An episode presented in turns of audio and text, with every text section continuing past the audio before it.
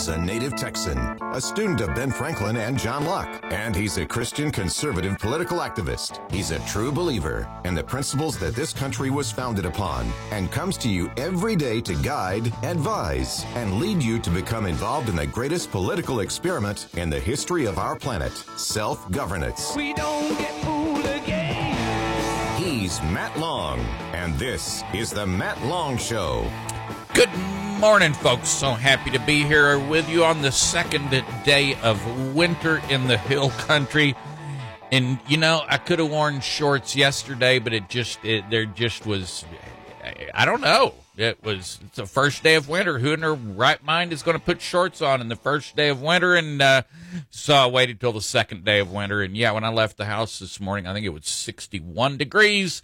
So, uh, welcome to the hill country, and any tourists that are in town, be nice to them. For crying out loud, be nice to the tourists. Um, I may not uh, have the opportunity to say that again today. I have a fully loaded show with you today, and uh, am looking forward to uh, all kinds of special things I've put together if you got some of the old uh, German folks, uh, you know, in the house there hanging out, uh, gonna have a little bit of a treat here in just a couple of minutes, and in this section for our German friends. So if you got any Germans, uh, the uh, Oma or the Opa that are uh, uh, in the back there, and maybe not paying attention to the radio, tell them we got a special treat for them coming up here in just actually a matter of minutes before we even go to the first commercial break. But before we get to that treat. Um, the um, there is. I want to go ahead and get something on your calendar. Bonnie uh, got in touch with me from Llano yesterday and said that uh, Llano County is going to have a pastors round table, and this is on January 23rd. I do not have a January calendar in front of me, but I looked at yesterday. I think it's a Tuesday. It is a daytime event. It is for pastors and church leaders, and that is on January 23rd. And a couple of the names on it are already very impressive, um, but I'm going to give you all the details uh, starting next week when we get back after the holidays. But you can put that on your calendar. I'm going to give you go to a little bit of a Ben Franklin here. He wrote a lot of things around Christmas and and New Year's in his um, almanac, and so I got one marked for today. And um, the this is one. This is interesting. You know, uh, grammar from uh, 18th century grammar, bringing it forward today. A lot of interesting things I've been learning over the years, and this one is a, um, a, a, a glamour issue. They're using the word glad, like you would say, "Be glad," or "I'm glad that I'm here at Christmas." Um, and they're using it as a, uh, well, here's how they're using it. Now, glad the poor, glad the poor. So they're using it as a verb, glad the poor with Christmas cheer. Thank God you're able to end the year. So another one of those about charity at Christmas time from Ben Franklin. That's from 1754. Um, so we're going to take a short break, but here's our treat for our German friends out there and uh, enjoy this. And uh, those of you who do not uh, speak German, um, maybe uh, someone can translate for you. So.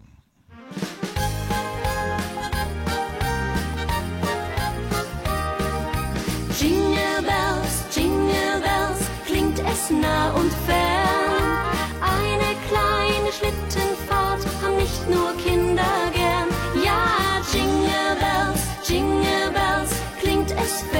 Und nah.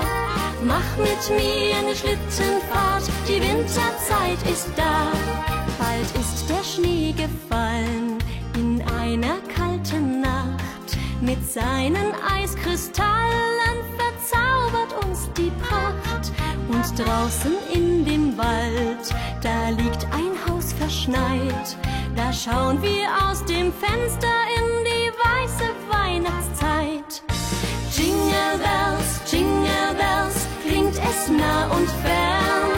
Eine kleine Schlittenfahrt haben nicht nur Kinder gern. Ja, Jingle Bells, Jingle Bells, klingt es fern und nah. Mach mit mir eine Schlittenfahrt, die Winterzeit ist da. Die Tannen voller Flocken, die Hügel voller Schnee. Wir sausen mit dem Schlitten, da staunen Hirsch und Reh. Die Nasen rot gefroren, die Augen wach und hell. Wir fahren um die Wette, so ein Schlitten, der ist schnell. Jingle Bells, Jingle Bells, klingt es nah und fern. Eine kleine Schlittenfahrt haben nicht nur Kinder gern. Ja, Jingle Bells, Jingle Bells, klingt es fern und nah. Mach mit mir eine Schlittenfahrt, die Winterzeit ist da. Mach mit mir eine Schlittenfahrt, die Winterzeit ist da. Merry Christmas from the Hill Country Patriot.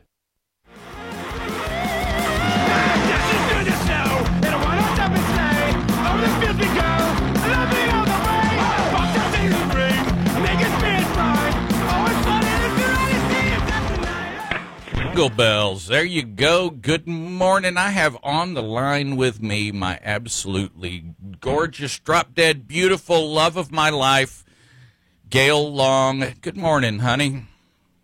Good morning, Matt. Good morning, listeners. So, um, we have been telling Christmas stories all week. And um, there is a Christmas story you've been telling me for a number of years. You're about to rat your brother out. But uh, so we're we're gonna. But uh, d- does your brother listen to this show? I don't think he does. Does he? I don't believe my brother listens to your show, so uh, we'll we'll have to send him a copy once once we get this uh, posted There- on your podcast. There you go. There you go. So, um, Gayle said she had a couple of stories. Let's start with the story of your brother that takes place, what, almost 60 years ago. Um, not quite, but almost 60. So, Gayle, the floor is yours. Well, thank you. Um, as you have mentioned this week, um, my birthday was just a couple of days ago. My mom's birthday um, is the 18th, and as you said, I have an older brother. He's 10 years older than me, which means he lived life as an only child for many years before I came along. And and when I did come along, my mom made sure that we celebrated two very distinct occasions: birthday and Christmas were separate. My family was a traditionalist. Um, we got out the catalogs early on before Christmas, the Sears catalogs, the Green Stamp catalogs, the Montgomery Ward's catalogs. We made our wish list. We presented them. There was always presents under the tree, and we knew that on Christmas morning there would be more presents that came during the night from Santa Claus. Um, my family, um, as I said, was a traditionalist. Once those presents got passed out on Christmas morning, it was mayhem. We tore into them, papers went flying, everybody was into what they got, and then after each present was opened, we might share and show what we had gotten. But one year, I remember I was probably about five, which means my brother was 14 or 15, and we hounded my mom and dad for weeks to let us open one present on Christmas Eve. Um, Gary had his eye on a present. He'd be watching that box. It was heavy. It was thick. It was square. He knew it had to be a good present. I don't remember the package that I opened, but I sure do remember Gary's. It was notebook paper. When that paper went flying and he tore open that package, the look on his face was dejection. He was so mad that that package that he knew was going to be great was college rule notebook paper. Now, fast forward 55 years, a memory seared. As you know, we just celebrated my mom's 99th birthday on Monday, and my brother was there. And we discussed your plans to share Christmas memories from people on your radio. And I brought up that memory, and my brother's face turned red. The veins in his neck started poking out just like they did 55 years ago when he remembered that package of notebook paper. I'm not sure that we ever opened a package on Christmas Eve again. I have to tell you. And yeah, I was there Monday and uh, saw his reaction. Yeah, he's, uh, you know, there, he hadn't let go of that one yet, has he? I did have one other story, quick story that I'd like to share Okay. with your listeners. All right, go ahead. Um, as as we've spoken, I have a birthday this week. My mom has a birthday this week. What we didn't mention is our anniversary, December fifteenth, mm-hmm. and then your birthday is January twelfth. Mm-hmm. Um, we celebrate in one month what most families take an entire year to do. Yep. And when you and I got married 23 years ago, the concept that my mom had raised me on, separate celebrations, lots of presents, was a little foreign to you.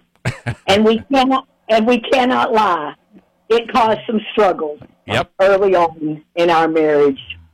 But I want your listeners to know a side of Matt Long that they might not know. Mm-mm. After a few years of us being married, I came down the stairs of our little duplex on December 1st to find a Christmas calendar counting down the days to the Advent, the real present that we've been given for Christmas, the birth of our Savior.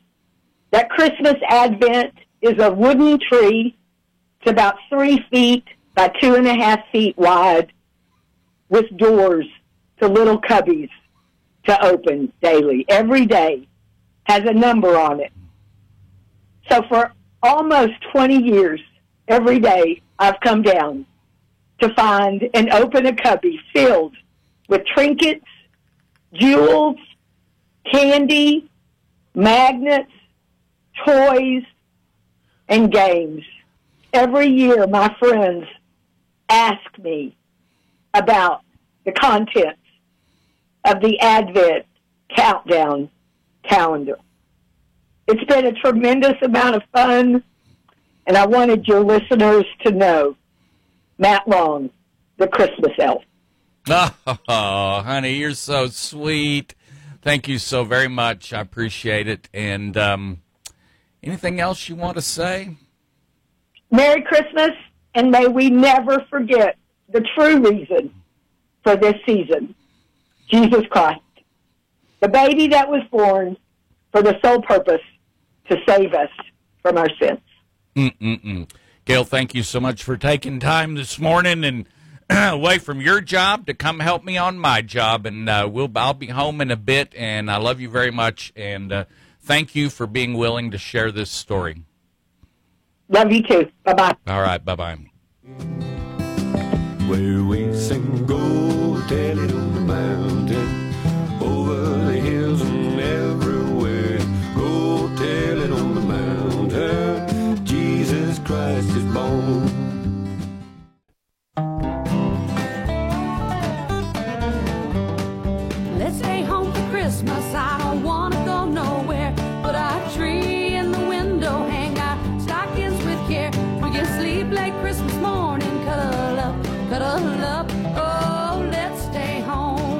Christmas. There you go. Um, last year, um, one of my regular listeners, and I have to Shining up the place. Let's stay home for Christmas. I don't wanna go nowhere. Last year, we'll just start that all over. Um, last year, one of my regular listeners and uh, Rachel, who quite often will call me after the show, and I love those calls, and, and sometimes has a, a scripture or something that wants to add with something, and Rachel has been just uh, she's an awesome listener, and I love visiting with her. And last year, she brought me a story um, that had been recorded on cassette and um, it was I. I'm having a hard time remembering. I think I may have gotten that recording um, a little bit later in the season, and I'm not too sure, but I'm pretty. I think it was later in the season, and uh, I don't think I played it last year. And there was some audio issues with it, but I was able to clean it up. Yes, with AI, artificial intelligence was able to clean this up. And uh, so I am uh, going to hit the play button here on uh, Rachel's story. And this is a cassette her mother made. I hope I'm getting that right, Rachel. This is a recording that her mother made, and uh, you'll get the uh, point of it here real quick. But this is a real special one. I've been saving it all year. I had a Chris a folder on my computer said Christmas material, and it had Rachel Vickers uh, recording in it. And so, um, thank you, Rachel, for sharing this. Since you can't be here with us this Christmas, I'll be thinking about you as I read the Christmas story. But I thought I'd read it for you and put it on this tape, and if you want to, around about 9.30 or 10 o'clock on Christmas Eve, I'll be reading it here at the family house, and you might want to play it there. Jesus, Savior and Lord. In our hurly-burly time, things get all mixed up. Jesus and Santa Claus, faith and commercialism, giving, receiving, devotion, fatigue, holiday spirit, and frantic shopping. It's hard to tell what Christmas is all about.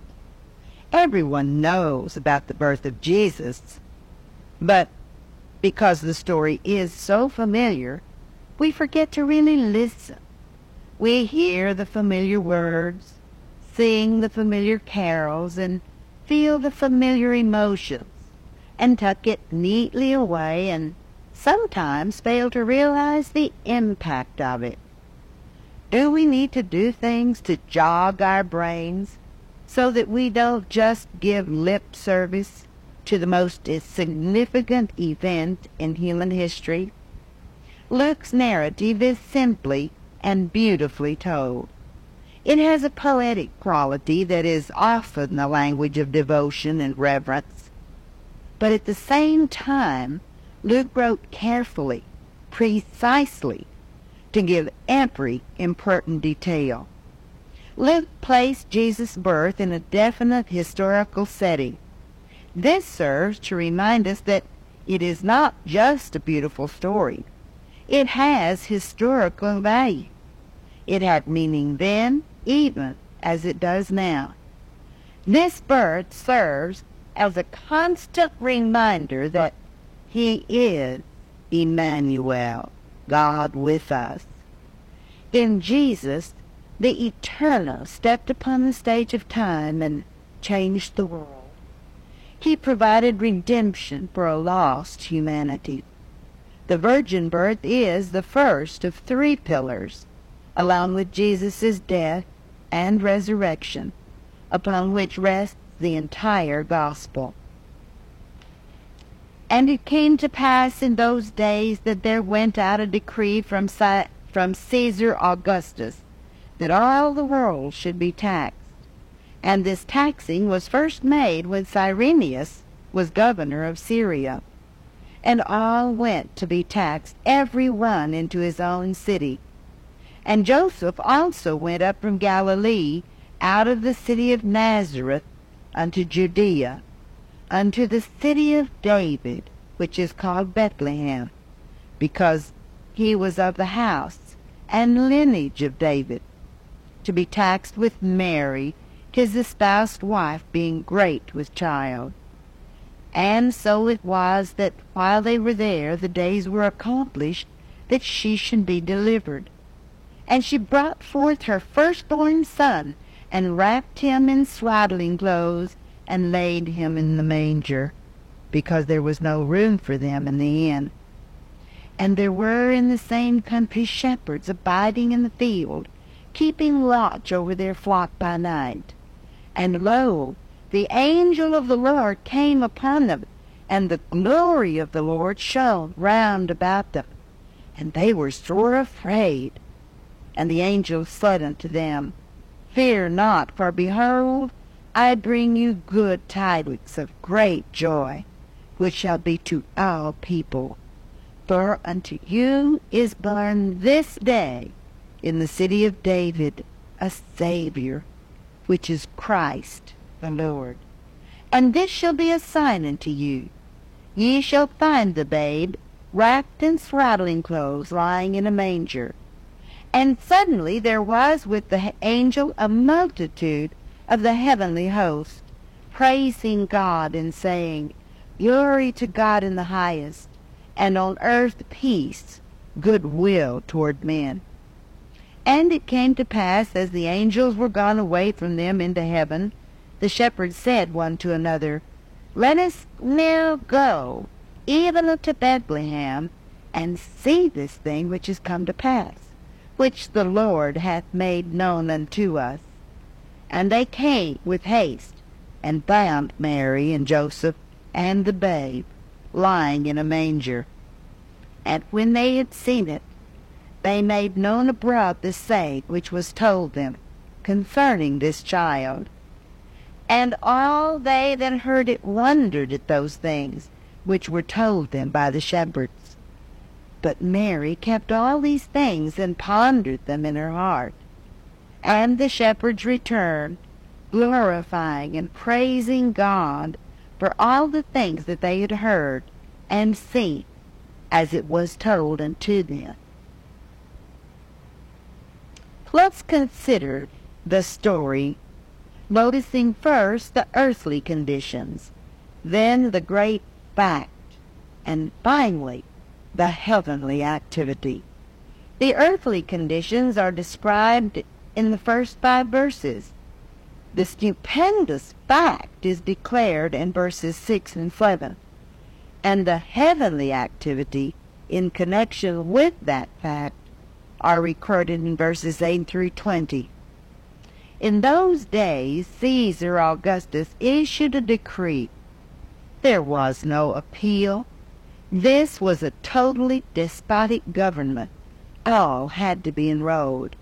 Caesar thought of himself not only as supreme ruler of the empire, but as a god.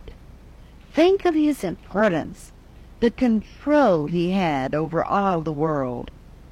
Now, in that Roman Empire, in a small, insignificant little town, this thing happened. There were two people, a man and a woman, only two individuals amid the multitudes in that whole region. Those two people had no more effect upon Caesar Augustus and the Roman Empire than any of us have on the President of the United States.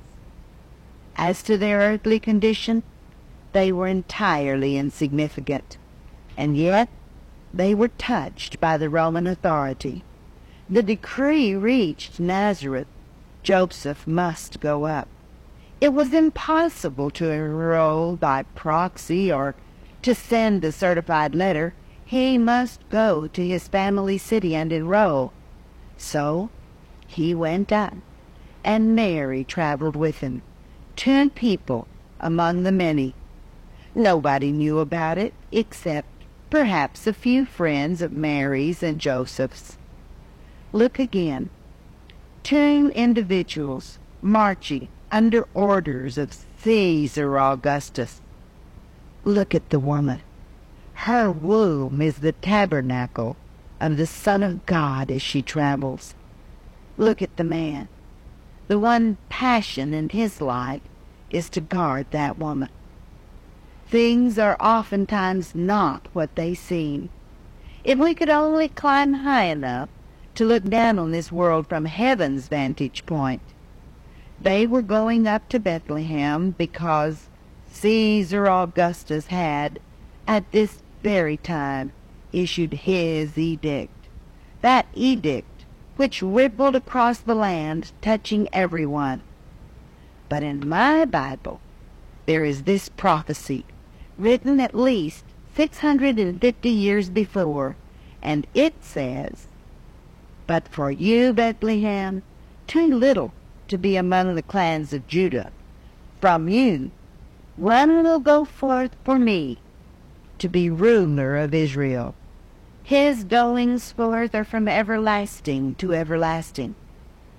Therefore he will give them up until the time when she who travaileth in labor has borne a child, and he will arise and shepherd his flock in the strength of the Lord, in the majesty of the name of the Lord his God, Jehovah.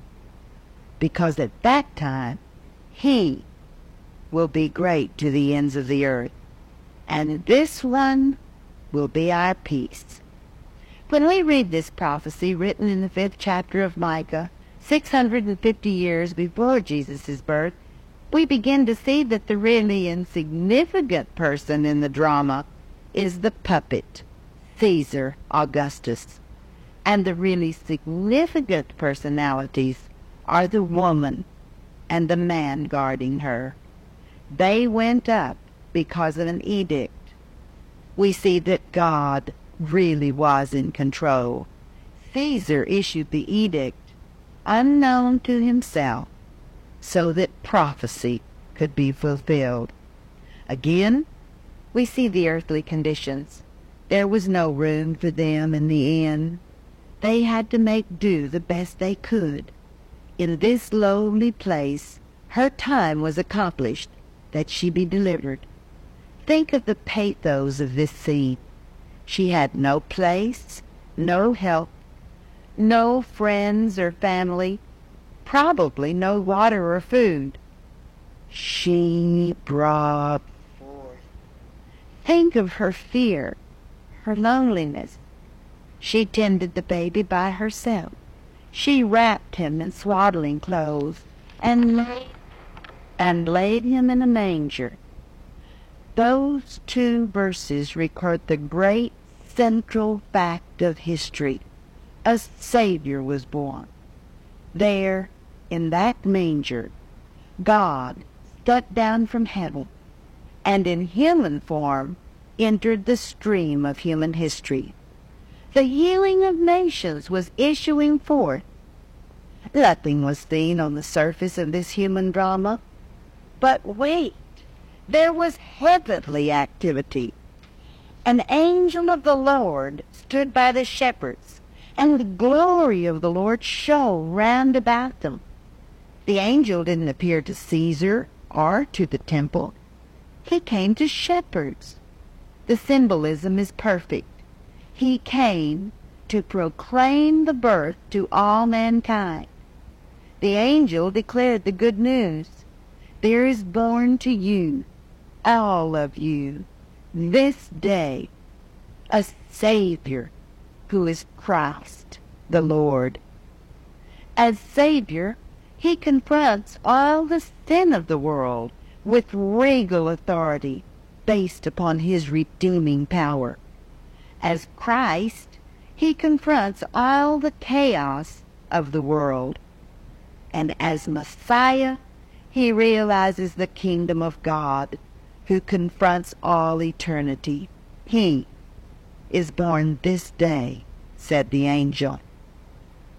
Then suddenly with the angel there was a multitude of the heavenly host praising God.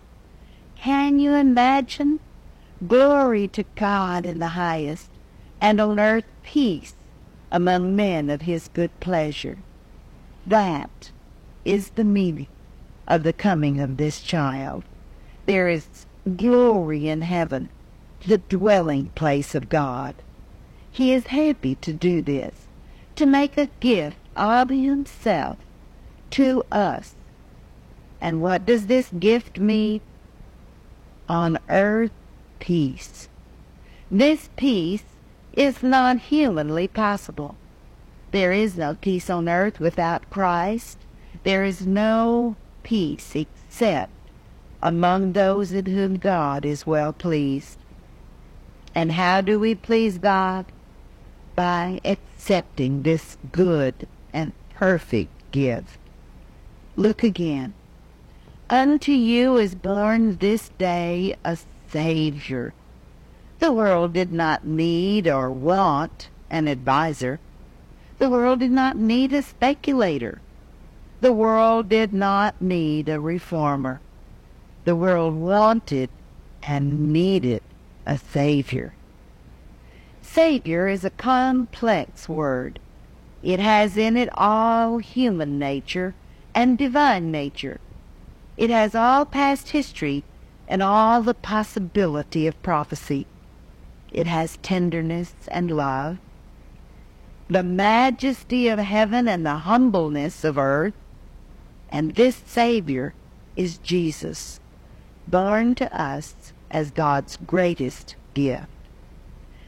God, in the highest realms, with authority and power over heaven, and the exalted God of the whole universe, is active here and now on earth.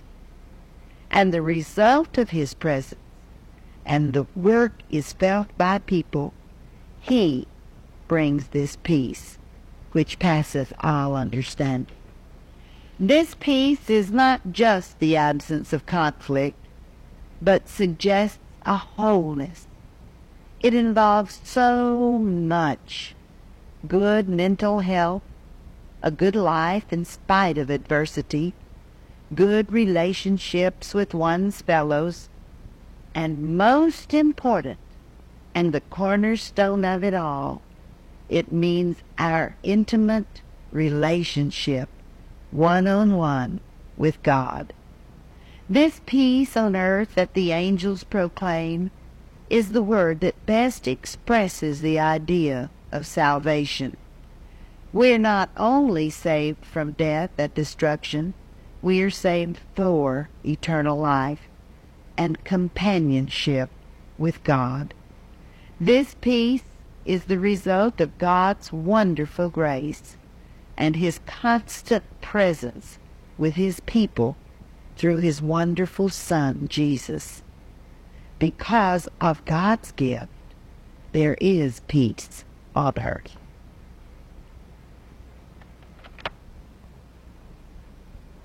Well, Merry, Merry Christmas, dear ones. We wish you could be here with us. We miss you. We're having a wonderful time, and I know you will be too. God bless you. We love you. Man, I'm telling you, what a beautiful message um, to be passed on. And I don't know if the, the, the woman whose voice we're hearing is still with us, but if she's not, the, her voice is, her spirit is. Do you have a tradition in your family like this? Is there an older member of your family who says, "All right, it's Christmas. Before we get to the gifts, we got to read this. We got to do this. We got to do that." If you do have someone like that in your family, get a recording of it. You know, 20 years ago, you had to get the cassette recorder out, hit play and record at the same time, and make sure they were talking right into. You don't have to do that anymore, do you? It is so easy. Get your phone out, record one of these, get the video, get the audio. Make sure you can play it for years to come down, uh, for years to come. And if you don't have anybody in your family like that, well, good Lord, it's a good time to start a tradition in your family, and whether it be scripture or it be a, a, a reading of the night before Christmas, whatever it is, start it get it going. In fact, if you're if you want your kids to remember it, then you know do something like up oh, nope we're not opening any gifts until i tell this uh, 10 minute story or do say you know no dinner until dad reads the night before christmas because they'll remember that because they'll be uh, years from now they'll say well we couldn't have dinner till till we heard that silly story and then a few years after that they will be so grateful for the interruption of their plans and the interruption of their of their dinner or their party or whatever it was because you just wanted to read a little story and they're going to remember this story they're going to remember your voice and uh, start something like that this year i think it's a brilliant idea Sing away in a manger, no crib for bed. The little old Jesus laid down his sweet head. The stars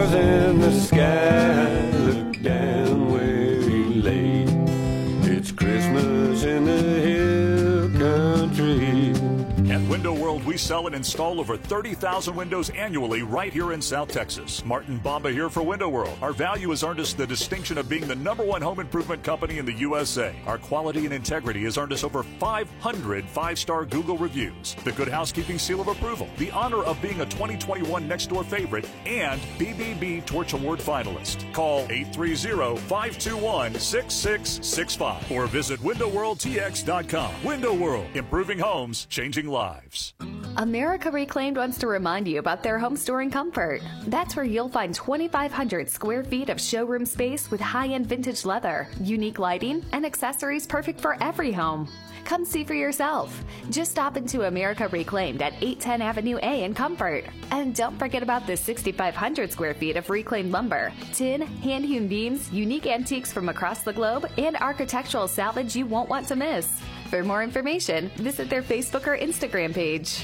The Fredericksburg ISD Education Foundation's big annual fundraiser is back. Since 2018, they've given over 600,000 in grants to assist Fredericksburg educators. Their goal this year is $250,000. To make a tax-deductible donation, visit fisdkids.org. Merry Christmas from the Hill Country Patriot.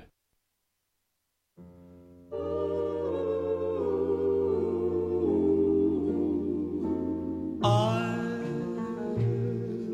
be home for Christmas.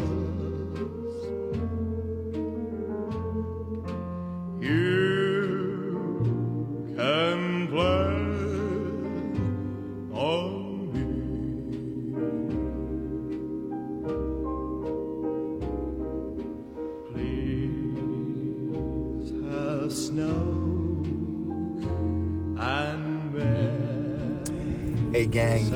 many of you already know this news, but uh, I, presents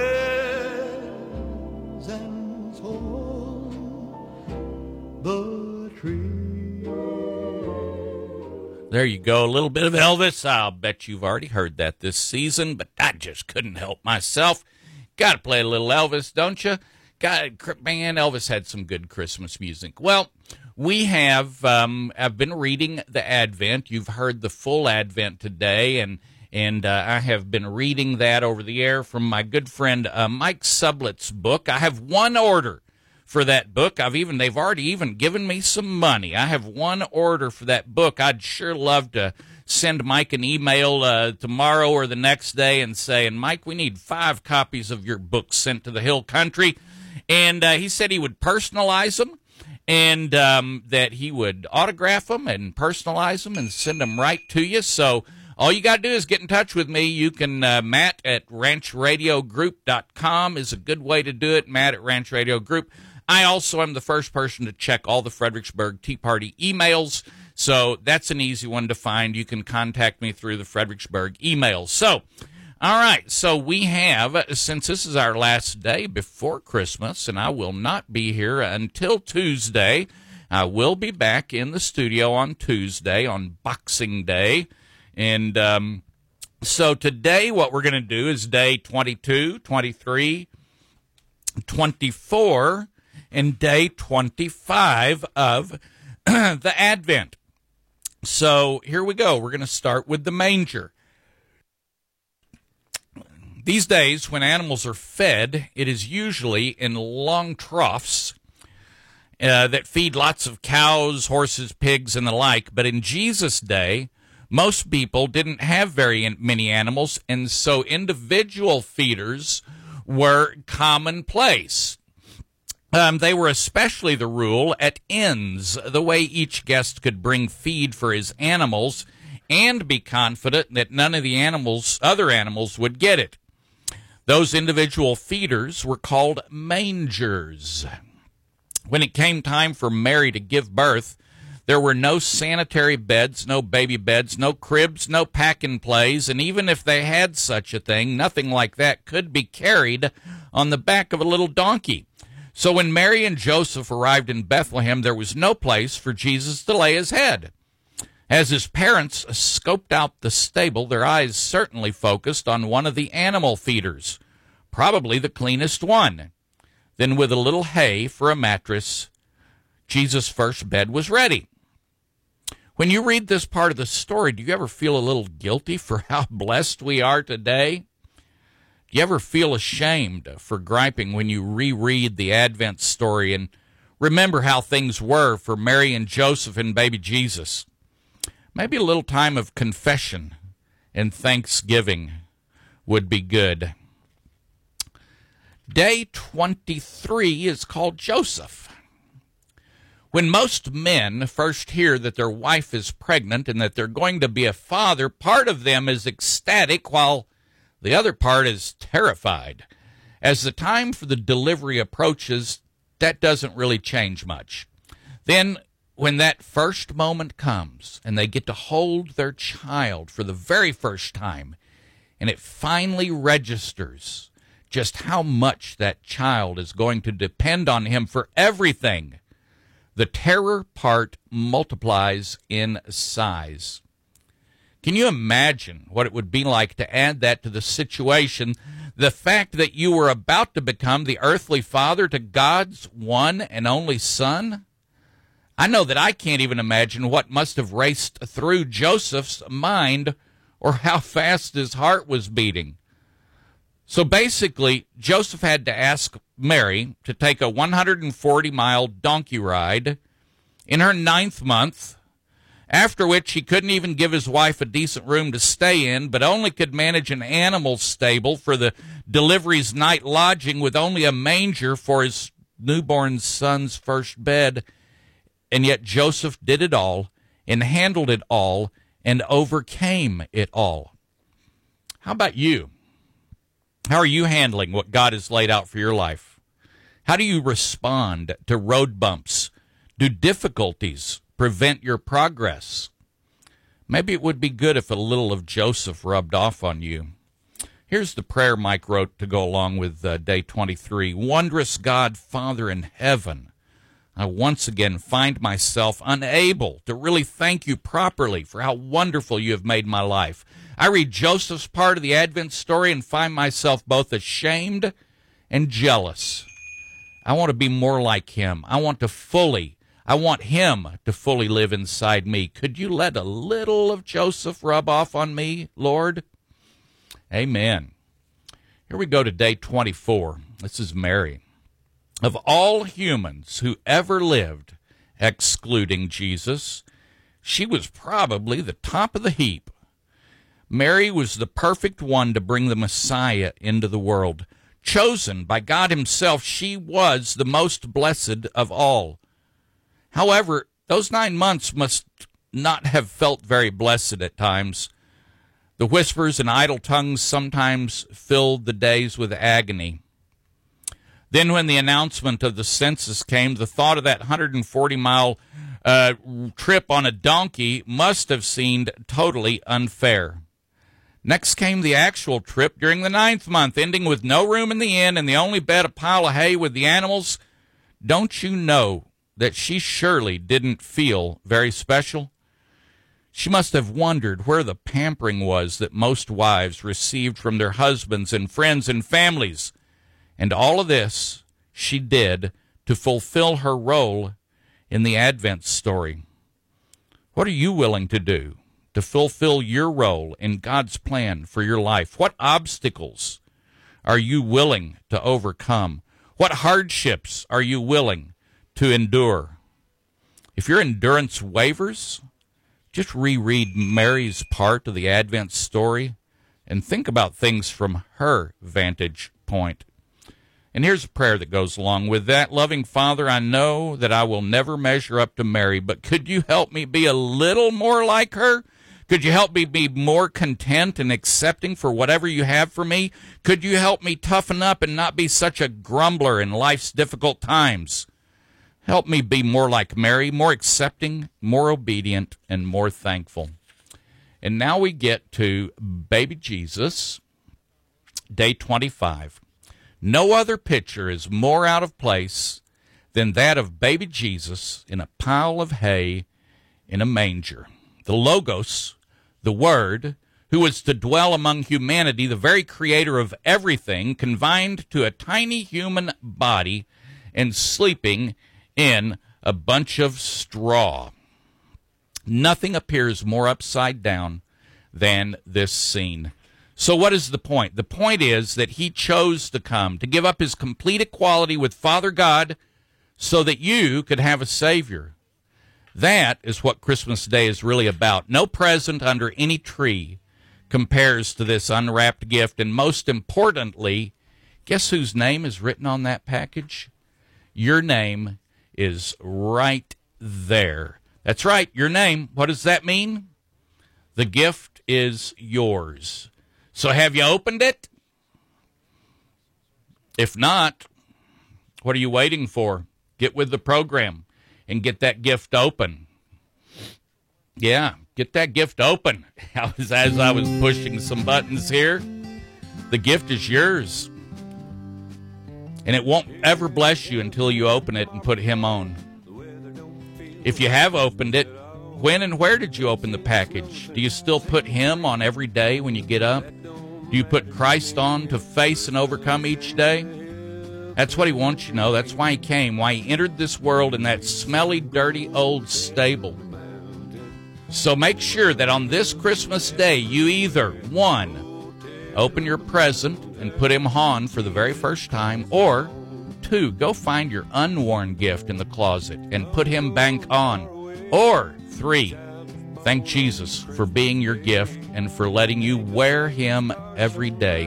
What number best fits you? Folks, Merry Christmas, and I'll be back here Tuesday. And y'all stay tuned for Lorraine. We sing away in a manger, no crib bed. The little old Jesus laid down his sweet head. The stars